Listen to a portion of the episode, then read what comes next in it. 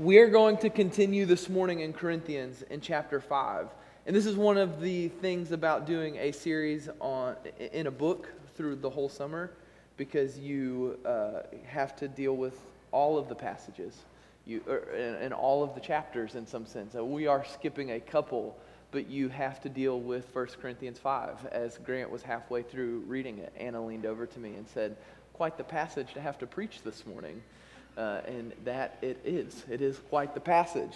Um, but let's remind you guys and myself a little bit here in this moment of what the flow is and what is happening in Corinthians, sort of big picture, what Paul is doing.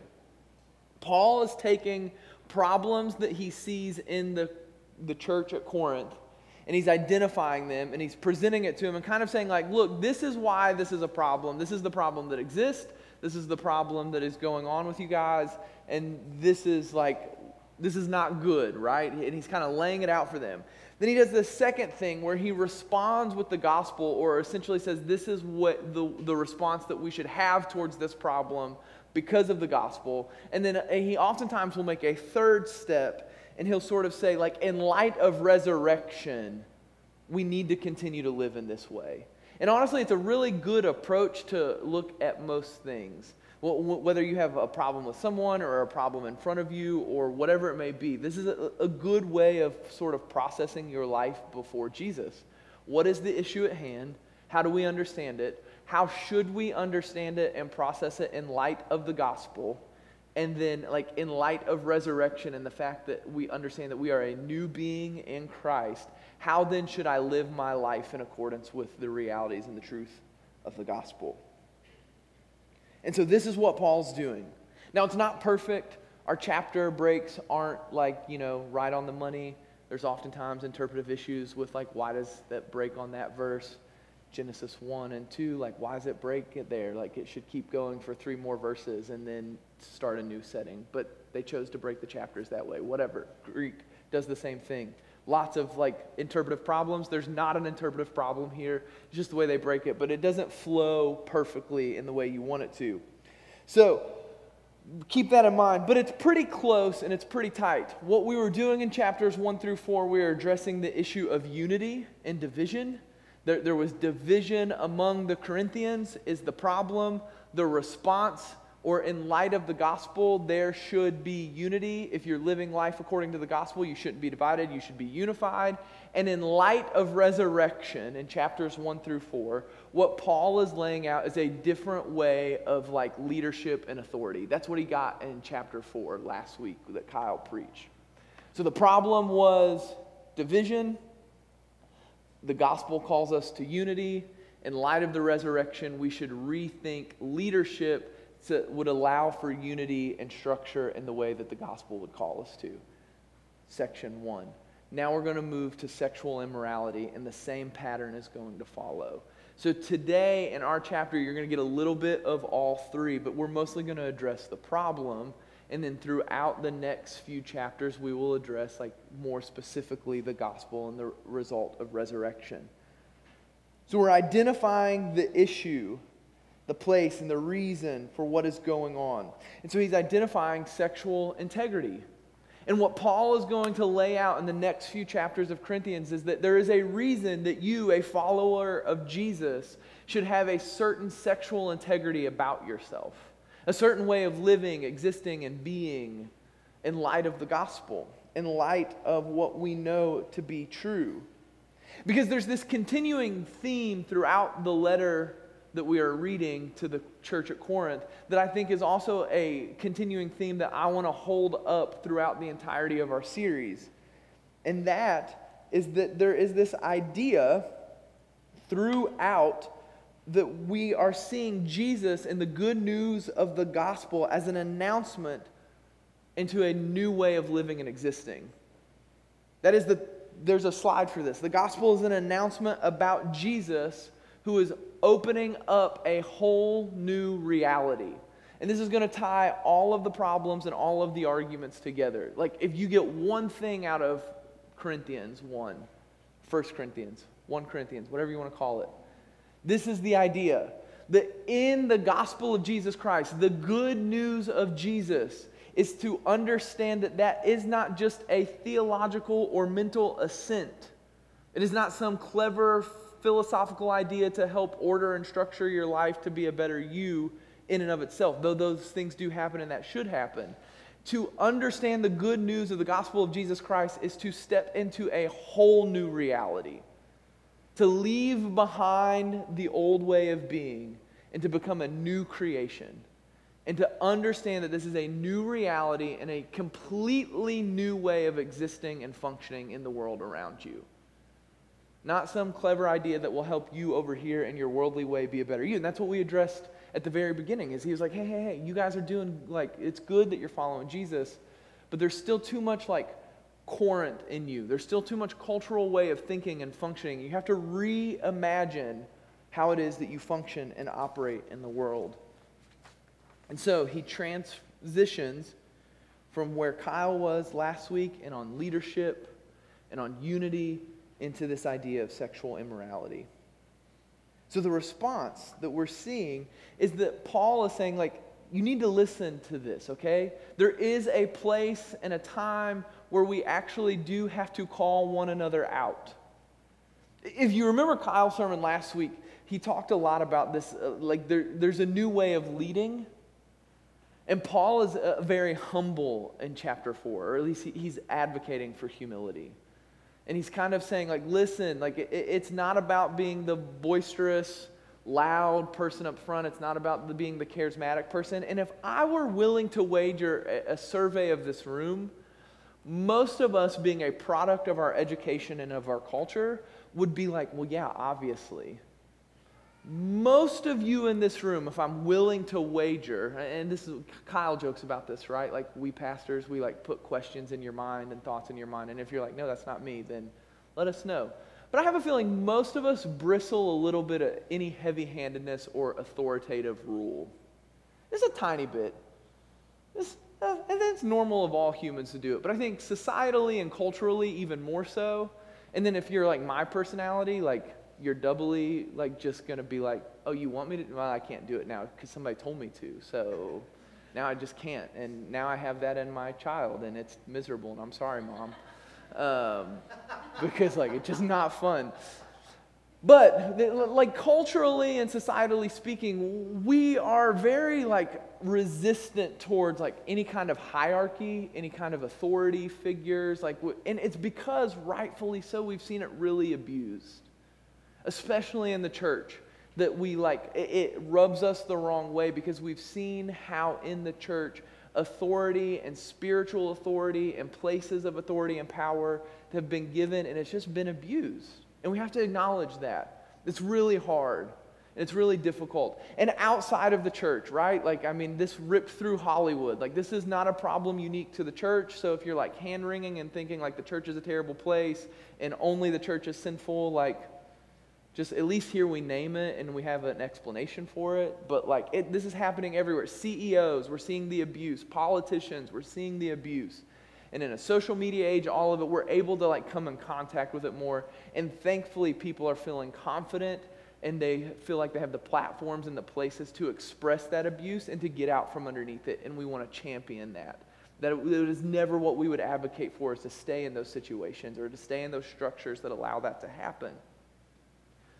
And so, what we see, eh, or what we feel a lot of times, is like a, a pushback to structure or to hierarchy or to any kind of confrontation or authority. We like saying with Paul, only God can judge me. Like, you can't judge me. Like, we really like saying that. And I think most of us last week in the sermon are like, yes, like, this is what it's about. But then, like, we're really confused with why Paul comes swinging out of the gate in chapter 5, right? Like, Paul, you just said no one can judge you, and now you're going to come out and say, I have already judged him and I'm not even there and I barely even know him. That should feel a little bit like, wait, what just happened? It should feel a little incongruent. But what we need to understand is what Paul was doing in chapter 4 is he was not advocating for like zero hierarchy or structure or authority or anything like that he was saying that the person that does that needs to first themselves be centered on and judged by Christ and Christ alone. And as that person does so, as Paul will say repeatedly, as I imitate Christ, as I have been judged by him and present myself in humility, as I present myself as a servant to you, as I present myself as one that longs for your well being, that has proven myself over and over again to be here for your good, and that I am willing to sacrifice myself in the same way that Christ has sacrificed himself, I'll then like gain some sort of relational equity over here that allows me then in my wisdom and in the calling and place that Christ has put him in to speak into these places and to make confrontation. To look at someone and say, listen, there has to be something done here. You cannot just allow this behavior to go on because it's not good for that person. It does no good for them. No one feels, well, maybe you do feel a little bit like this uh, depending on your situation, but most of the time, no one feels judged or called out or like a doctor is being heavy handed when they look at you and say, There is a problem here and we have to fix it or you are going to die. Or you are going to experience immense pain in your life. Or you are going to constantly like deal with this, like whatever it is that is ailing you, unless we fix it. And in some ways, I think that that's more what Paul is doing here. Is he's looking at this church and he's saying, I love you. I have proven that to you. I have served you. I have cared for you. I, I'm a part of you. This language that he's using here in chapter 5 about, like, I'm with you in spirit, that's not like some charismatic way of, like, oh, we're all united in the bond of Christ, though that is also true. It is not some like mystical thing where Paul has ascended the ability to like sit and quietly detach himself and like spiritually show up like Yoda or something, like back in time. I don't know. I'm trying to make stuff up here. Uh, but like there's this thing, there's this moment where we can maybe think like there's something weird going on here. In first century Judaism, when they were writing letters to one another, when you said to someone you were with them in spirit, it was kind of like the way you would talk about your family, like that you're so relationally connected and tied that like though I am not there like physically, like, I'm there with you. My thoughts, my way of existing, my love for you, like it shapes and forms you. If you, you ever had a holiday without a parent, like in, in some way, your parent is still there with you in spirit, not like because they're sending positive vibes your way, but because, like, the way you approach that holiday like you're shaped and formed and you know the way your parents would like lay that out. They're with you because they're so tied to you. It's a familial language. It's relational language. It's saying like they are connected. They know one another and they know what paul would be thinking. They know how paul would respond to these things. And he's saying so you know who i am. I am with you in spirit. Trust me on this when I point this out, I'm not doing it because I want to come down heavy handed. I'm not doing it because like I take great joy in belittling someone. That's not his intent. His intent is to approach them in love and in kindness. And so we have two problems really in chapter 5 that he's addressing. The most obvious one is sexual uh, integrity or sexual immorality, and that is the theme that is going to continue over the next few chapters. That problem is coupled with the congregation or the church of Corinth, like sort of accepting the se- sexual immorality. And there's this twofold, like, sort of tension that's going on through there that Paul is addressing in chapter 5. So, first, let's talk about the problem of sexual immorality. It's a man sleeping with his stepmother or mother, or not mother in law, uh, I forget what the exact passage that we read this morning, how it named it, but it's, it's his hus- husband's, his father's wife. Thank you. I kept saying father's husband. His father's wife is how it was phrased. It's his stepmom. So, most likely, this is maybe a second marriage, or still at this point in time, it wasn't uncommon for people in the culture to have multiple wives. And so, he's doing something that Paul wants to make clear. It's like, just like, this is not okay. I think all of us would generally agree with that, that it's probably not a good idea to sleep with your father's wife, uh, even if you're not blood related. Like, that doesn't make it okay. Now, there's two things that could be happening here. It could be as scandalous as a telenovela, and they could be living in the same house with one another. Or it could be that his stepmom and his dad have parted ways and that they're actually married. And there's good kind of guessings at both, but it's mostly all conjecture.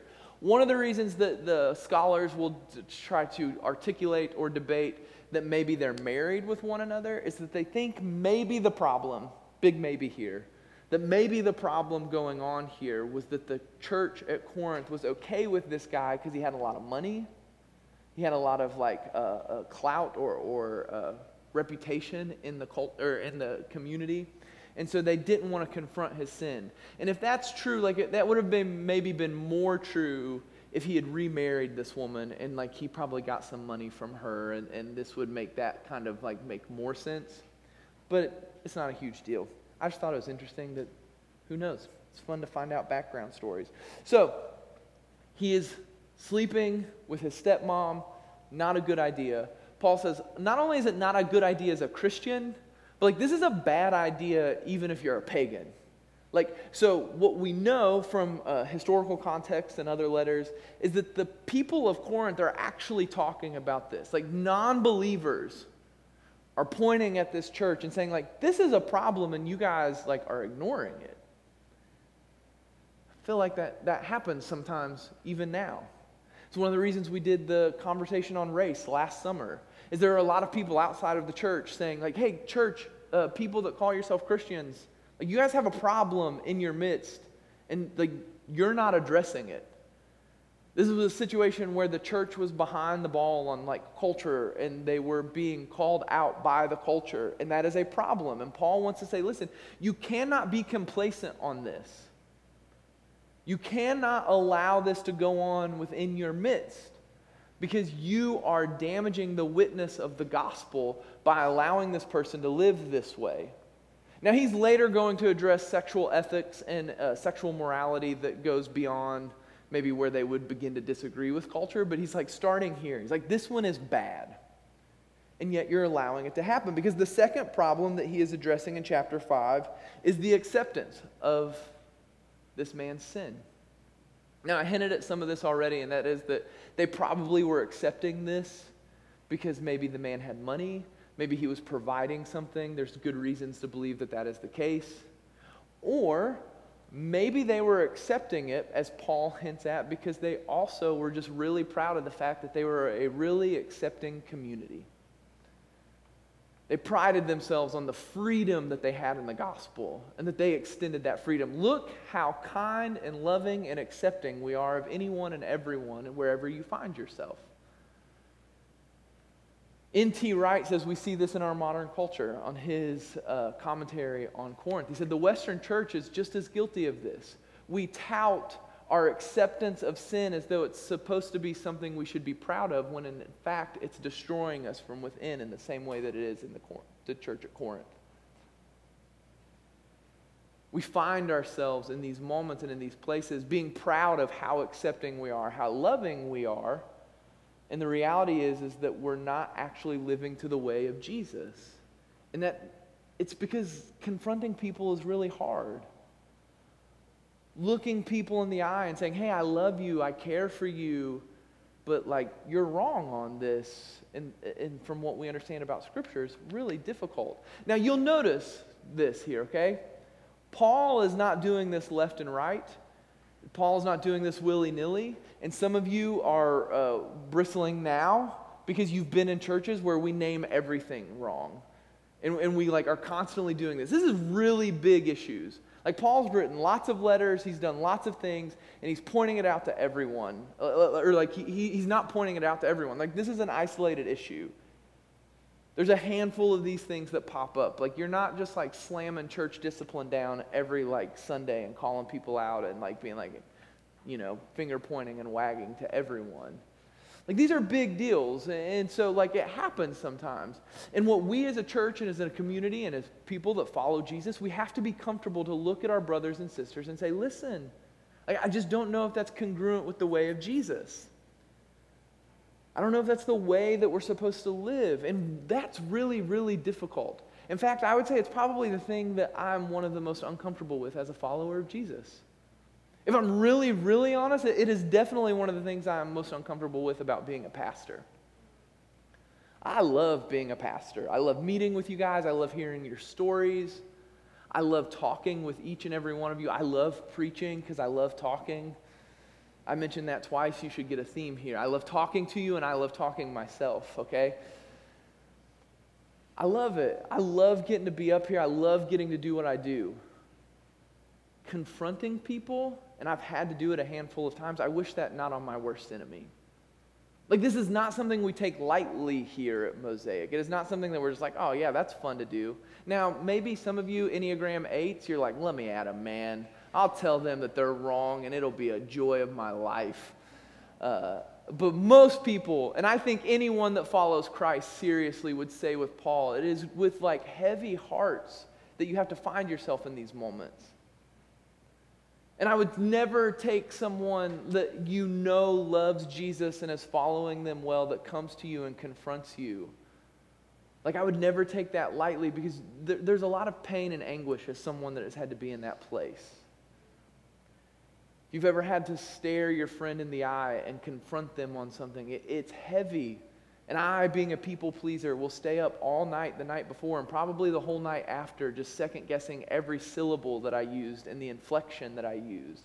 It's not something you want to take lightly, but I do think that if we we're to take the gospel serious, it is something that we do need to practice with one another from time to time that we would take serious that there is authority in Scripture and in structures and in the church and in the community, and that there's a place and a way that we ask one another to be more than what we see them being. When we were uh, doing stuff with the emotionally healthy spirituality class and studying for Lent, I was reading some various books on these different topics. And this one girl uh, was t- telling a story and she was saying that she was asked by someone if they had ever experienced the love of Jesus in another human being. And it was her turn to go to the table, and she asked if she could wait, if she could go last. And she said everybody around the table was telling these like really churchy stories and these like kind of big ideas. Oh, yeah, like this one person that came to visit me in the hospital, and that's the way that I just experienced the love of Jesus. And after everybody went around, the girl, it's her turn, and she said, It took me a minute to, to tell the story because I had to think about somebody that loved me so much that I wanted to kill him. Because that's the way you're loved by Jesus. Jesus has this way of looking at you, and this recently happened to me, and it was joyous and heartwarming and yet very confronting, where someone looked at me and said, I love you, and I see so much more in you, and you have fallen short of it. You're capable of more. You're capable of being more in what Christ has called you to be. And Paul is saying, we, if we want to develop into the people that Christ is calling us to be, if we want to step into this new reality at times, we are not confronting for condemnation's sake. We're looking at people and we're saying, in the reality and hope of the resurrection life, there is more available for you. You are meant to be more. You are meant to experience joy, peace, hope, patience, kindness, love. You are meant to have these as realities of your life, and the way you are living and what you are doing is not congruent with that way of existence. And it's difficult, but it is joyous and it is life giving to receive that when you actually get it. It hurts, it's sad. You might mourn it, you might struggle with it, and yet we know that we have to find ourselves doing these things. This is the response of the gospel. It's a call to life. It's a call to, to step into more of the reality of what Jesus would do because it's a difficult way to walk away from it. And so we as a community have to learn how to do this because, as Eugene Peterson says in the message, yes, these moments will be totally devastating for the individual. Yes, it will be embarrassing to you, but better to have difficulty and devastation and embarrassment than damnation. Better to be embarrassed and devastated than to be damned. Do we really think that's true? I know at times, I don't know if I do because I, I, hate being embarrassed. It's probably like the number one thing. Like, I have these memories as a child of when I saw my parents or my siblings embarrassed. I don't know why I have these memories, but I do. Like these embarrassing moments for my mom. I can think of one right now specifically in my head my dad, my sisters. Like I have very specific memories where they were embarrassed, and that feeling and that, like, oh, that sticks with me today. Like, 25 years later, I can still smell the pool water when my mom swam in the wrong direction. Like, and I was like, why am I embarrassed by that? But like, I just was. Being embarrassed is like my greatest fear. Better to be embarrassed than to be damned. This goes back to what we pre- I preached two weeks ago. Better to be a fool, to make yourself a fool for the gospel, than to be damned and to live a life outside of the way of the kingdom. It can be harsh language, I think. Paul can be a little harsh from time to time. Let this be a mental flip on you, though. Kyle and I were laughing about this. The Corinthians' critique of Paul was that he was not harsh or strong or heavy handed enough. And we're like, oh man, Paul, we got to kind of like make some excuses for him. You're talking to a non believer and you're like, I know Paul's a little bit of a misogynist from time to time. It'll be okay. You know, I don't know if you've ever been in these conversations, but it's hard sometimes. You're like, that language, we got to understand it in a different kind of way. And the Corinthians are like, we need more of a man. And Paul's like, no, that's not the way a leader's supposed to be. I'm like, what kind of leader were they looking for? so he can feel heavy handed to us. And then he goes on to say, like, here's how you should respond to this, okay? Not just confront them, not just talk to them, not just give them issues or, or, or response to this, but he looks at them and he says, turn them over to Satan. And everybody goes, what? Come again? Just hand him to who? That guy? Satan? Okay, so he wants you to turn him over to Satan. But here's what he's getting at.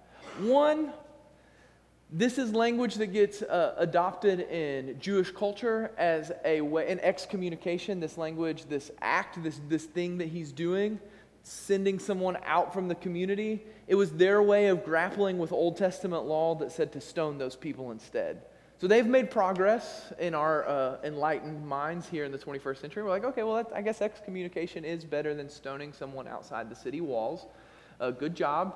Still seems a little weird to us, but he's got a deeper point, and something that I think we need to hold to is he doesn't just say turn him over and like run him out. He says two things. He says, turn him over, do so in order that they might be saved. What he's hoping, what he's praying for, is that the person reckoning with the consequences of their actions, which we are fools to think that there are not consequences to actions that the person reckoning with those consequences would be so overwhelmed and overcome by it that they would turn back to the grace and the kindness of the gospel. So he does not see the grace and the kindness of the gospel incongruent with turning someone over and excommunicating them. Second thing he wants to make very clear that I think is worth making clear here he is not saying to do that to all people that are immoral. I chuckled when Grant read it, and I've chuckled every time I've read it because it's just funny to me. He's like, I just imagine Paul, somebody asking him a question, like, so we're not supposed to uh, interact with sinners? And he's like, what are you going to do? Die? Like, not exist? Like, everywhere you go, you're going to deal with immoral people, swindlers, idolaters. And he, in fact, he's saying, if they're outside of the kingdom of God, go be friends with them. Teach them about the way of the kingdom. What he's addressing here is something specific, and I think it's something culturally in the church we've missed for a long time. I think here in this room we probably do a better job of it, and there are lots of movements that are doing a better job of this. But for a long time, we wanted to throw these giant stones at the sins outside of the church. And we still hear stories of this going on. We want to like just mock people, slam them, tear them down. And in fact, we don't even want to advocate for their humanity, for their good, their well being. Because we're like, well, they don't believe what I believe, so like they shouldn't be allowed to do these things. We see this with freedom of religion all the time. The Christian church is some of the worst people that stand for the freedom of religion because what a lot of people in the conservative church want is just freedom of Christianity, and that's not freedom of religion. And so what they do is they want to tear down all of these other people when we as the church should be saying, no, no, no, no, those are human beings with beliefs and with hearts and minds that are pursuing truth, and we should advocate that they should be free to pursue that truth. Now, if that person wants to walk inside of these walls and come to me as a pastor and say, What is it like to pursue Jesus? then I have a different conversation with them. But it's not my place to stand here and judge someone that doesn't want to follow Jesus. I'm not to excommunicate someone that is outside of this, like what I think is the way of the kingdom. until they come to, and even then, I probably wouldn't, until they came to Mosaic, and said, Hey, I want to be a part of your church. I want to do this thing. And then I'd say, Okay, let's have some conversations about what we think it looks like to follow Jesus here as a community. And then it's not like an immediate, well, if you don't tick all of these boxes, you're out and you're excommunicated. Paul knows this guy. He walks with him, he walks with this community. He's been intimately involved with them. And this guy is unwilling to repent because he even says, if he repents, then cool. Keep him in the community. Like he gives him a chance. But he says, like, if he doesn't, then you like you gotta walk away because you as believers, like you can't be associated with people that are trying to follow Jesus that are unwilling to live the way that Jesus has called you to live. Not saying don't associate with people that aren't following the way of Jesus. Don't, don't allow people that think they are following Jesus and claiming to follow Jesus, but not living up with it. That, that that's a different story. But even then, it's it, very hesitant. And good news here, folks 2 Corinthians 2, verses 5 through 11. If anyone has caused grief, he has not so much grieved me as he has grieved all of you to some extent. Not to put it too severely. Punishment inflicted on him by the majority is efficient. Now instead, forgive and comfort him so that he will not be overwhelmed by excessive sorrow. I urge you, therefore, to reaffirm your love for him.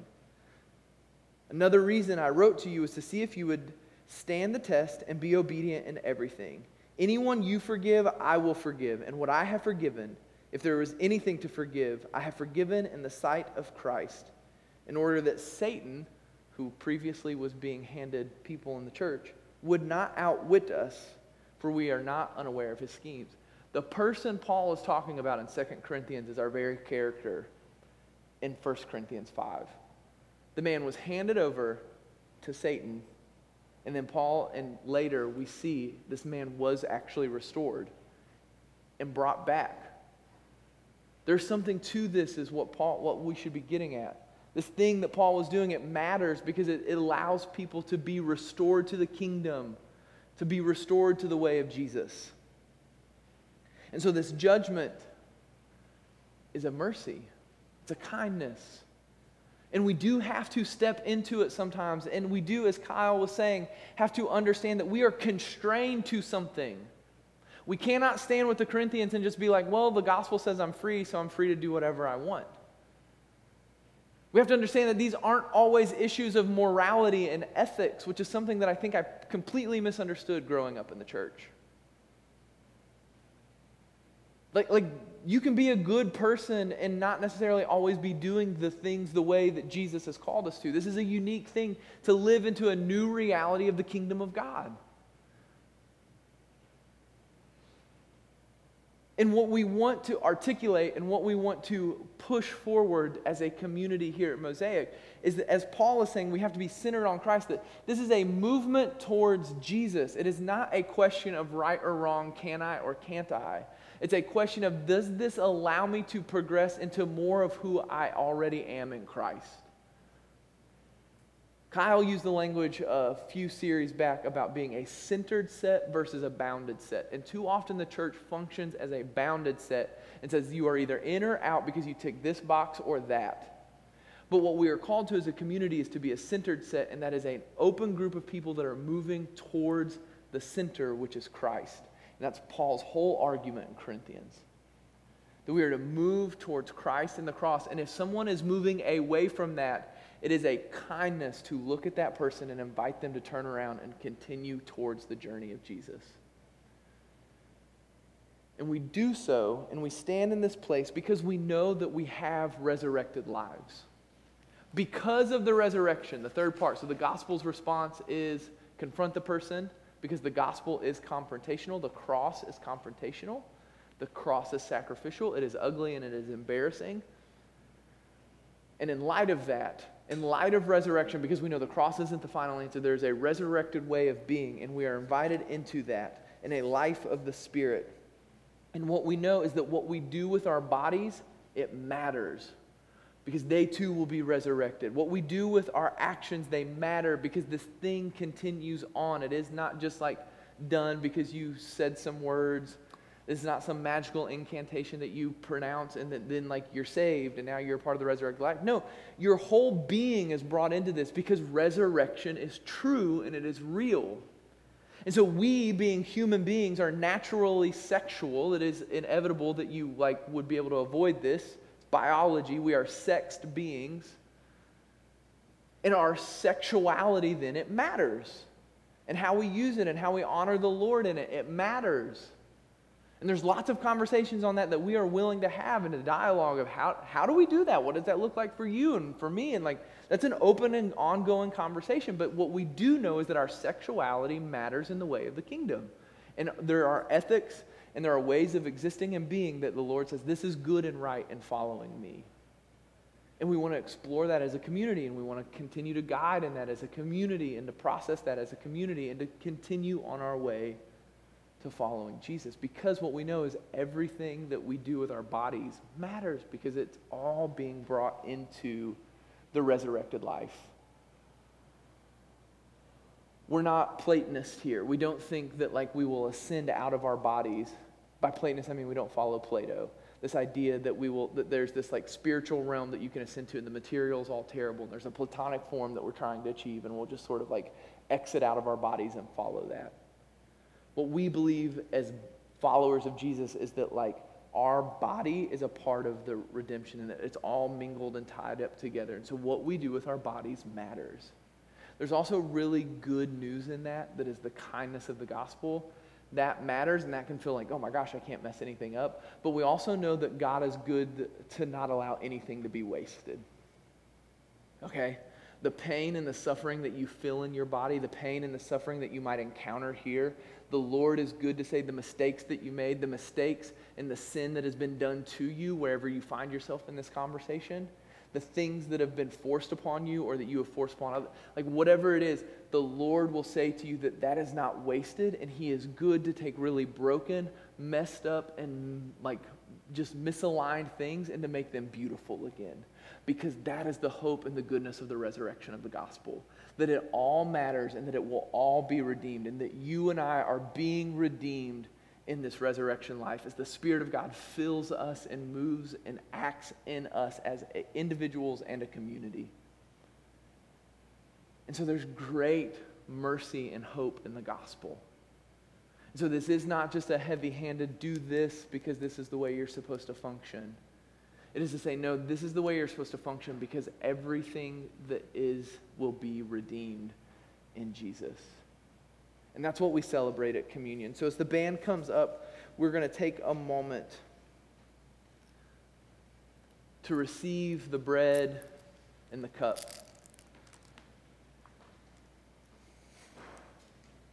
What we know is that before we're called to any way of being or existing, before we're told to set out on a certain way is that we, like everyone else, were the one that Christ came to seek after, to restore back. That before we did anything that was worth saving, Christ came to save us. And he redeemed us in his death on the cross. And then he was gracious enough in that redemption to invite us into the resurrection life that he himself experiences now and forevermore. And so we take the bread and we recognize and we remember that this was Christ's body broken for us for our provision and our sustenance, and we eat.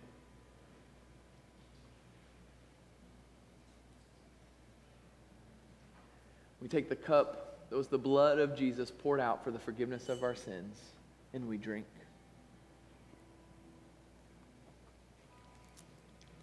We do all of this in remembrance of Jesus and what he has invited us into and what he has opened up for us. And so as the band plays, they're going to do two more songs. And what I want to do is I just want to take this chance and this opportunity to invite you to respond. Where you're seated, if you want to stand, in fact, I'll encourage you to stand and to worship. Um, but if you need to sit and reflect, sit and reflect. If you want to pray with someone, I would encourage you to come back in this corner. I'll be back here. I would love to pray with you, uh, especially if you are struggling with the idea of what it means that the Lord would be gracious and kind to you to redeem your brokenness. that He could take what has been maligned and make it good and beautiful again. I would love to pray that over you. If you struggle with guilt, uh, frustration with what it means to walk in the way of Jesus, let us celebrate that He's been good and kind to us, to celebrate that life and hope of resurrection. Because we think here at Mosaic that we need one another to do this, that we need one another to figure out what it means to follow Jesus. And so, if that's new to you or it's something that you've maybe just started, we would love to walk that journey with you and to have that conversation. And we need you to help us to do it better. Because no one's got it figured out, no one's ascended, no one's made it there. And so, we think collectively as a community, we're going to pursue this way of Jesus and this way of existing and being. Now, some of us have been doing it longer and are further in life stages, and we might have some wisdom to offer. But we need one another. If you want to talk about baptism and what it looks like to be laid to death in the old way, if this idea of like still living in the old resonates with you and you say, hey, I want to I want to lay that down. And I want to be raised anew, holy in a new creation in Jesus. We'd love to do that. We'd love to baptize you and to walk that journey with you. But as the band plays, reflect, pray, respond in the way that the Lord leads you, and allow the Holy Spirit in this moment to welcome you and to just allow yourself to be caught up in this vision and hope of the new reality of seeing heaven here and now. In Jesus' name.